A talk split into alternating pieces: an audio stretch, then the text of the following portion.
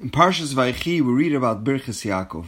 Yaakov Avinu called each of his sons to his bedside, and he blesses them, and he prophesies about each Shevet's future, and he points out to each of his sons their special attributes and their characteristics. To his son Naphtali, he says, Naphtali ayala shlucha. Naphtali is a swift gazelle, hanoisen imre shofer, who utters beautiful words. So which beautiful words is Yaakov alluding to? The simple meaning is Yaakov is referring to Divrei Torah, the beautiful words of Torah. However, when we think about the people that disseminate Divrei Torah, the person that comes to mind is either Yisachar or Yehuda, but Naphtali is not someone we view as one who's at the forefront of learning or teaching Torah. Actually, quite on the contrary. If we look into the history of Naphtali, we find that the Shevet Naphtali is most often relegated to last place in the list of Shvatim. In the beginning of Sefer Bamidbar, when the Torah counts the Nesiim, or when we learn about the Nesiim, or by the Degalim, or by dividing against Israel, the last Nasi is from Shevet Naphtali.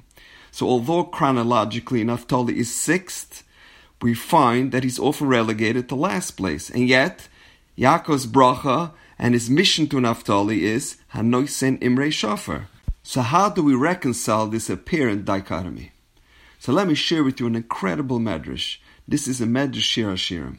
The medrash says, Aloime Torah If someone learns Torah without any hardships, without any distractions, he's in a state of peace and tranquility, Noitel Schar. He receives 200 portions of reward. However, Torah if someone learns Torah under pressure, he's under duress, or Torah if he is misplaced, he's not in his familiar surroundings, he's traveling, Noitel Elef, he receives 1,000 portions of reward, five times as much. So says the Medrash, who is the example of a Loimet Torah Shloibetzar? Who is the one who learns without any stress, without any diversions? The example of that is Issachar. And who is the paradigm of a Loimet Torah Betzar? The one that learns in difficult situations when it's hard. The example of that is Naphtali. So the Medrash says that both Naphtali and Yisachar learn and plumb the depths of Torah, but there's a huge difference between the two. Yisachar learned Shloi Betzar. Yisachar's job was to be a Rav. They were the Malamde Torah. They were the Sanhedrin. They were the people. They were the Dayanim, the Rabbanim, the Rosh Yeshiva, the Rosh Koil. Where did they learn? in a well-lit by Smedrish, AC in the summer, heat in the winter, with a large sforim room, and with the Oitzer Chachma, and a nice comfortable chair with hot coffee and chavrusas. So they get schar Messiah 200. Shevet Naphtali, on the other hand, they were business people, immersed in commerce, going on business trips, flying overseas, taking the subway. When did they have time to learn? When they had a few minutes waiting to board a flight, he takes out a sefer. When he was riding the train or in the back of an Uber, he plugged in a shiur on his phone.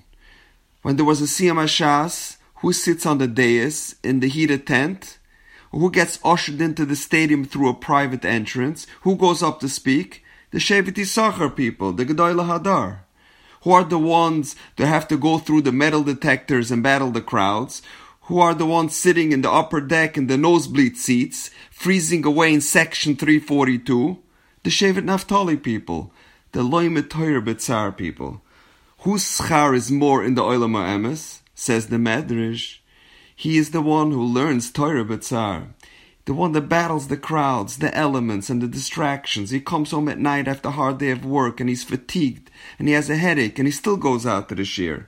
He's in a strange city and he comes back to his hotel room late at night and he takes out his ArtScroll Gemara and he learns the daf. He learns despite all the adversity and the turmoil that surrounds him without any recognition. Says the Medrash, he embodies the character of Naphtali. Therefore, Noitel Elef, he will get 1,000 portions of reward. And that was the bracha Yaakov Avinu gave Naphtali.